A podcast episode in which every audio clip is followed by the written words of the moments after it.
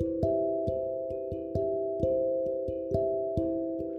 Oke, Ibu Ida Laila ya, dari Karawang. Pijat tuina masih bisa dipakai sampai usia 7 sampai 8 bisa bun, sampai dewasa juga bisa bun ya. Jadi pijat tuina ini bisa dilakukan dari bayi, anak-anak sampai dewasa ya bisa dilakukan. Tapi memang lebih efektif ya di usia-usia bayi yang GTM ya contohnya usia-usia dia udah mulai di 6 bulan, 7 bulan, 8 bulan ini yang sering terjadi nih. 8 bulan perubahan tekstur ya dari 8 bulan ke 9 bulan ini yang banyak terjadi.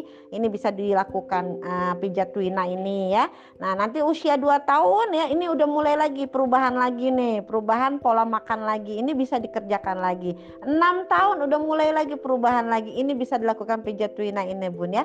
Jadi lakukan pemijatan tuina ini ya setiap hari selama enam hari berturut-turut ya dengan waktu bebas ya. Waktunya mau 10 menit, mau 15 menit ya boleh. Nggak harus sempurna kok, nggak harus 100% semuanya dilakukan enggak ya. Yang pasti pemijatan ini jangan jadi trauma buat anak. Jadi jadikan pada saat anak mau tidur malam hari ya atau pada saat anak lagi bermain ya yang pasti di waktu yang sama Bun. Ini memudahkan si anak jadi menunggu.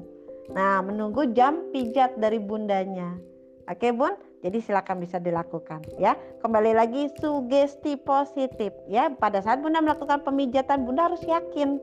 Yakin apa? Pemijatan ini membantu menyerap makanan ya. Pemijatan ini bisa membuat anak nafsu makan meningkat ya anak jadi doyan makan. Nah, sugesti ini harus ada di dalam pikiran bunda. Akhirnya apa yang terjadi? Efeknya besok paginya bangun tidur anaknya langsung bunda aku minta makan. Nah, alhamdulillah ternyata apa? Anaknya jadi doyan makan. Karena apa? Sugesti bunda bahwa makanan itu adalah sesuatu yang menyenangkan, karunia dari Allah. Ya enggak? Ayo.